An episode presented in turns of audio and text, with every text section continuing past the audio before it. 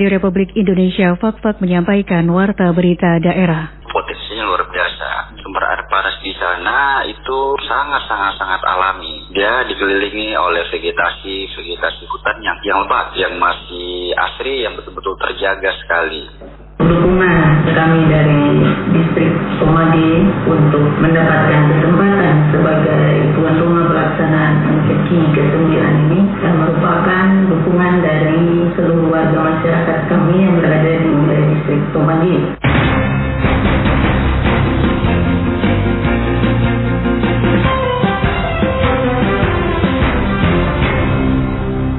Sari Berita Satuan Tim Gugus Tugas COVID-19 FAKFAK terus melakukan upaya pencegahan dengan turun ke sekolah-sekolah dan kampus untuk membagikan alat pelindung diri dan obat serta mensosialisasikan tata cara pencegahan penyebaran COVID-19.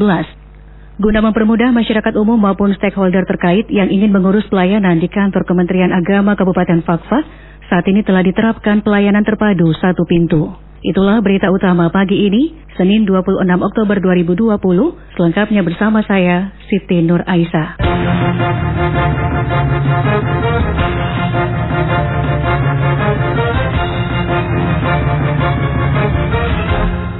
Satuan Tim Gugus Tugas COVID-19 Fakfak terus melakukan upaya pencegahan terjadinya penyebaran COVID-19 yang kian hari menjadi perhatian semua pihak. Sejak beberapa bulan terakhir, tim gugus tugas COVID-19 FATFAK turun ke sekolah-sekolah dan kampus. Tujuannya adalah untuk membagikan alat pelindung diri APD dan obat, serta mensosialisasikan tata cara pencegahan penyebaran COVID-19. Ketua Harian Tim Gugus Tugas COVID-19 Ali Baham Temong Mere mengatakan tujuan dibagikan APD dan obat-obat tersebut sebagai bentuk rasa kepedulian dan juga tugas pemerintah melalui Tim Gugus Tugas COVID-19 agar memutus mata rantai penyebaran virus tersebut dari berbagai klaster, termasuk klaster pendidikan, minimal langkah antisipasi dilakukan lebih awal. Pembagian alat pelindung diri, APD dan obat serta mensosialisasikan tata cara pencegahan penyebaran COVID-19 dilakukan pada dua kampus, yakni Oto dan Geisler dan STT GPI Papua Fakfak. Selain itu, tim gugus tugas COVID-19 Fakfak membagikan APD, pembagian obat, dan sosialisasi pencegahan COVID-19 di beberapa sekolah dan kampus, di antaranya SMK Yapis Fakfak, SMP YPK, dan Kampus Tia Asyafi'iyah Fakfak.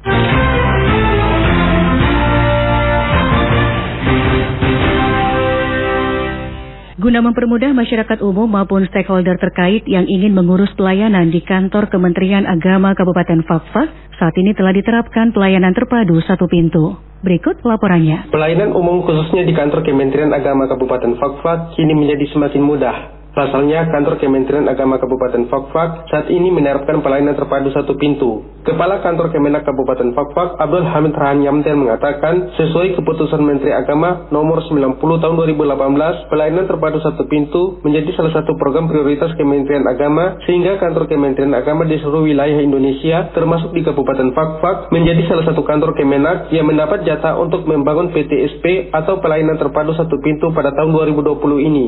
Keputusan Menteri Agama nomor 90 2018, pelayanan terpadu satu pintu ini menjadi salah satu program prioritas Kementerian Agama. Sehingga kami yang ada di kabupaten kota, khususnya di Kementerian Agama, Kementerian Agama Provinsi Papua Barat, Kemenang Kabupaten Fakfak ini menjadi satu kemenang yang mendapat jatah untuk membangun PTSP pelayanan terpadu di Kabupaten Kementerian Agama Kabupaten Fakfak pada 2020 ini. Karena ini menjadi program prioritas, program salah satu program utama Kementerian Agama, di mana memang pelayanan ini sudah harus terpusat jadi salah satu fungsi dari PTSP ini adalah memutus mata rantai birokrasi yang panjang. Karena ada seharusnya ada surat-surat yang tidak tidak perlu harus taruhlah sampai kepada pimpinan, tapi surat itu masih sampai kepada pimpinan padahal tidak terlalu penting untuk sampai kepada pimpinan. Dikatakan jenis pelayanan yang dapat diajukan di PTSP Kantor Kementerian Agama Kabupaten Fakfak adalah jenis pelayanan di berbagai bidang keagamaan, baik itu di layanan bimas Islam, Kristen Protestan, Katolik, Hindu, Buddha maupun Konghucu, serta di bidang pendidikan keagamaan.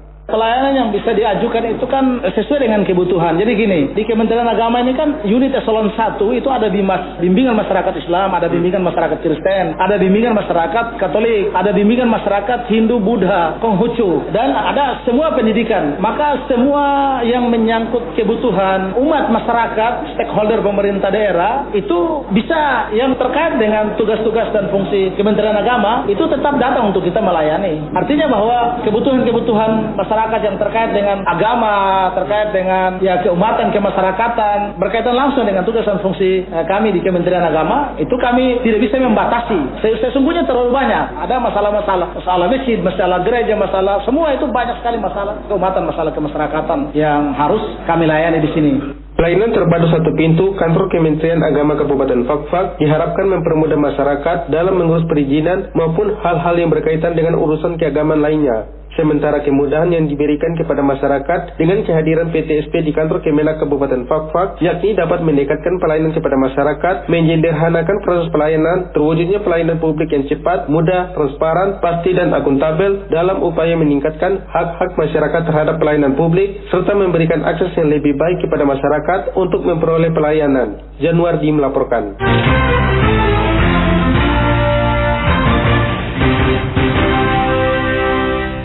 Saudara, sesuai kurikulum yang berlaku di Sekolah Tinggi Agama Islam SAI Almadi Fakfak, khususnya pada program studi Hukum Pidana Islam, praktik peradilan umum adalah merupakan mata kuliah keahlian berkarya yang wajib diikuti oleh seluruh mahasiswa yang akan mengakhiri studinya di SAI. Ketua STAI Almadi Fakfak Supriyono Wihel ketika memberikan arahan kepada peserta pembekalan praktek peradilan umum di kampus STAI Fakfak menegaskan, sesuai dengan visi dan misi STAI, yakni menjadi perguruan tinggi yang maju, profesional, dan unggul, serta bertanggung jawab dalam penyelenggaraan pendidikan yang menghantarkan mahasiswanya menjadi sarjana yang profesional di bidang hukum Islam.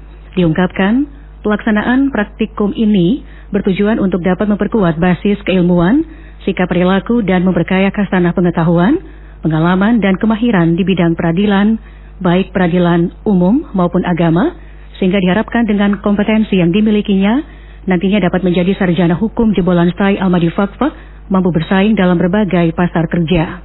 Praktek peradilan umum yang diikuti oleh 16 mahasiswa ini akan berlangsung selama 60 hari kerja dengan mekanisme rolling 30 hari pertama di peradilan umum dan 30 hari di peradilan agama dan akan didampingi oleh para dosen pembimbing dan wajib patuhi pedoman praktikum.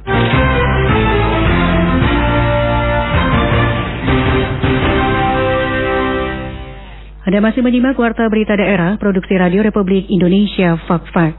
Distrik Tomage menyatakan kesiapannya menjadi tuan rumah penyelenggaraan MTQ ke-9 tingkat Kabupaten Fak-Fak tahun 2021 mendatang. Berikut laporannya. Penyelenggaraan MTQ ke-9 tingkat Kabupaten Fak-Fak tahun 2021 mendatang sesuai rencana digelar pada bulan Februari.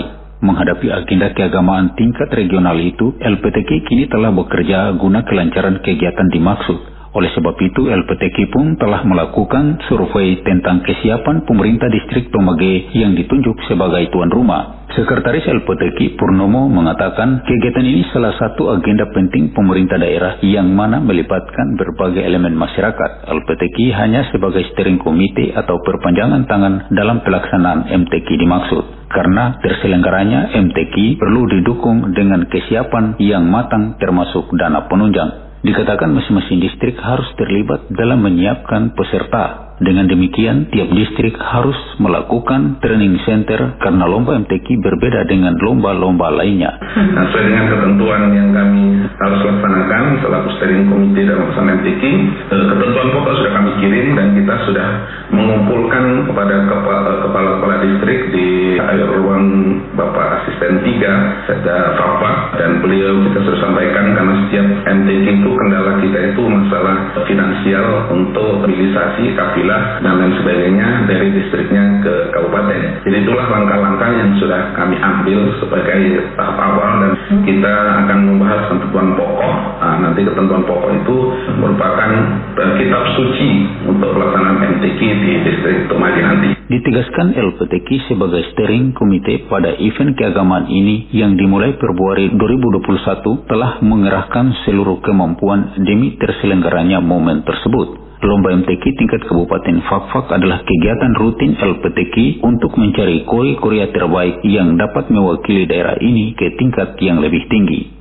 LPTQ Kabupaten Fakfak sudah pengurusan. Kami periode pertama sampai kedua ini kami komitmen dan bersepakat dan didukung penuh oleh pemerintah daerah kita bahwa kita berdayakan potensi anak-anak kita yang asal Kabupaten Fakfak ketika kita melakukan pembinaan dengan pola membuat Taman Seni Baca Al-Quran yang kita buka di beberapa distrik di mana distrik itu menghasilkan pesertanya paling juara harapan saja kita kirim guru ngaji, guru tilawah yang berasal dari mereka yang mantan kori koriah yang sudah menembus ke tingkat provinsi. Kemudian dia belum tertamin belum bekerja atau sudah kerja punya waktu untuk membina anak-anak kita satu minggu tiga, tiga kali kita angkat sebagai guru Taman Seni Baca Al-Quran yang khusus membina mereka dari TPG-TPG yang potensi kemudian kita ambil dibina di Taspak untuk persiapan MTQ karena domain kita memang taman seni sudah masuk ke sini bukan taman pendidikannya tapi masuk ke seninya Sementara Kepala Distrik Tomage Sauda Kasiriani menjelaskan, sebagai tuan rumah pelaksanaan MTQ 9 tahun 2021, pihaknya telah melakukan berbagai persiapan termasuk area utama dan tempat penginapan para kafilah. Dan tentunya untuk dukungan kami dari distrik Somadi untuk mendapatkan kesempatan sebagai tuan rumah pelaksanaan MCC ke-9 ini merupakan dukungan dari seluruh warga masyarakat kami yang berada di wilayah distrik Somadi. Yang disampaikan kepada kami kepala distrik untuk diteruskan pada MCC ke-8 di distrik Kabupaten Hal ini yang memberikan satu gambaran bahwa masyarakat kami telah menginginkan untuk wilayah distrik Tomali ini menjadi tanggung jawab atau menjadi tuan rumah pelaksanaan MTQ. Tentunya dukungan-dukungan telah kami miliki karena itu atas dukungan dari seluruh warga masyarakat di distrik Tomali sehingga kami kepala distrik menyampaikan dukungan ini kepada pemerintah daerah. Untuk itu macam bentuk kesiapan terkait dengan suksesnya penyelenggaraan MTQ ke-9 di distrik Tomali secara otomatis telah dilakukan berbagai persiapan. Penyelenggaraan lomba musabakat tilawatil Quran MTQ ke-9 tingkat Kabupaten Fakfak tahun 2021 mendatang, pengurus LPTQ dan seluruh masyarakat distrik Tomage berkomitmen untuk tetap sukses. Demikian Lamarumu melaporkan.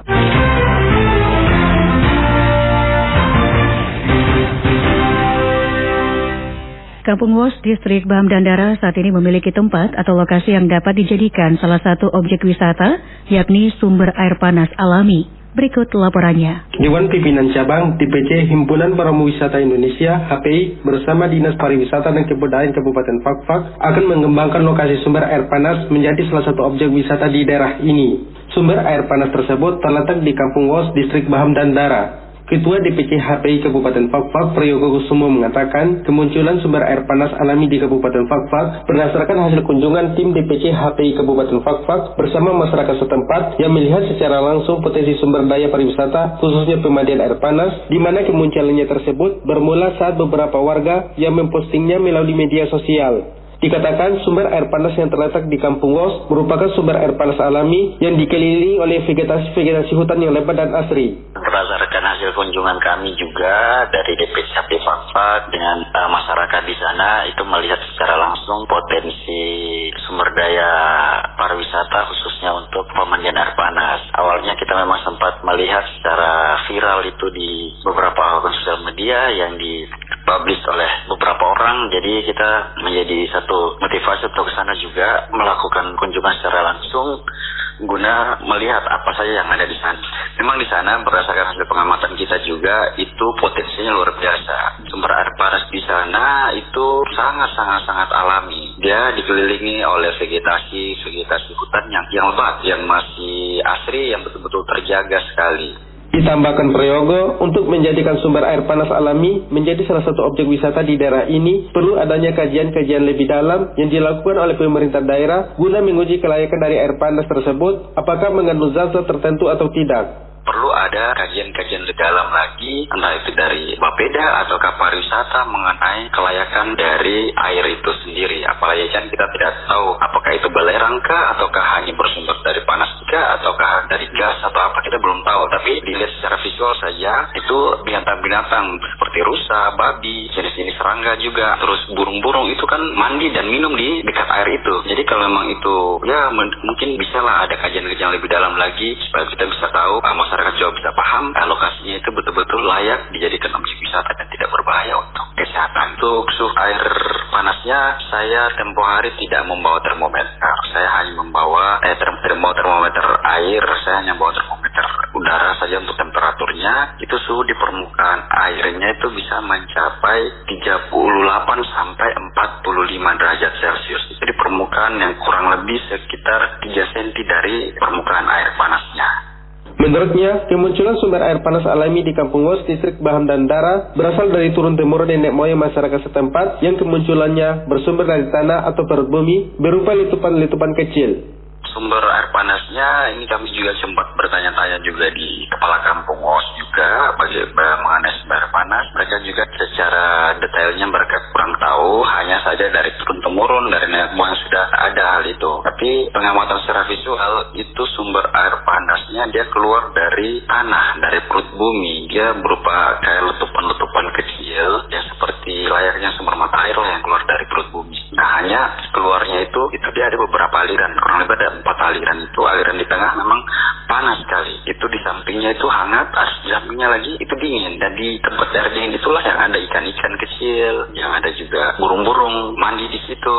Nah untuk air itu cukup panas sebenarnya. Karena kita taruh cari itu sekian detik itu terasa sekali panas ia berharap dengan bermunculannya objek-objek wisata baru di Kabupaten Fakfak dapat menjadikan pintu masuk para wisatawan, khususnya masyarakat lokal yang telah jenuh dengan tempat wisata yang berada di sekitaran kota Fakfak untuk berkunjung ke tempat-tempat wisata yang baru tersebut. Selain itu, kemunculan objek wisata baru di perkampungan sebagai satu-satunya aset yang dapat dikembangkan untuk dijadikan pendapatan dan percepatan perputaran perekonomian bagi masyarakat yang ada di sana. Januardi melaporkan. Sekian Warta Berita Daerah, Produksi Radio Republik Indonesia Fakfak. Bye.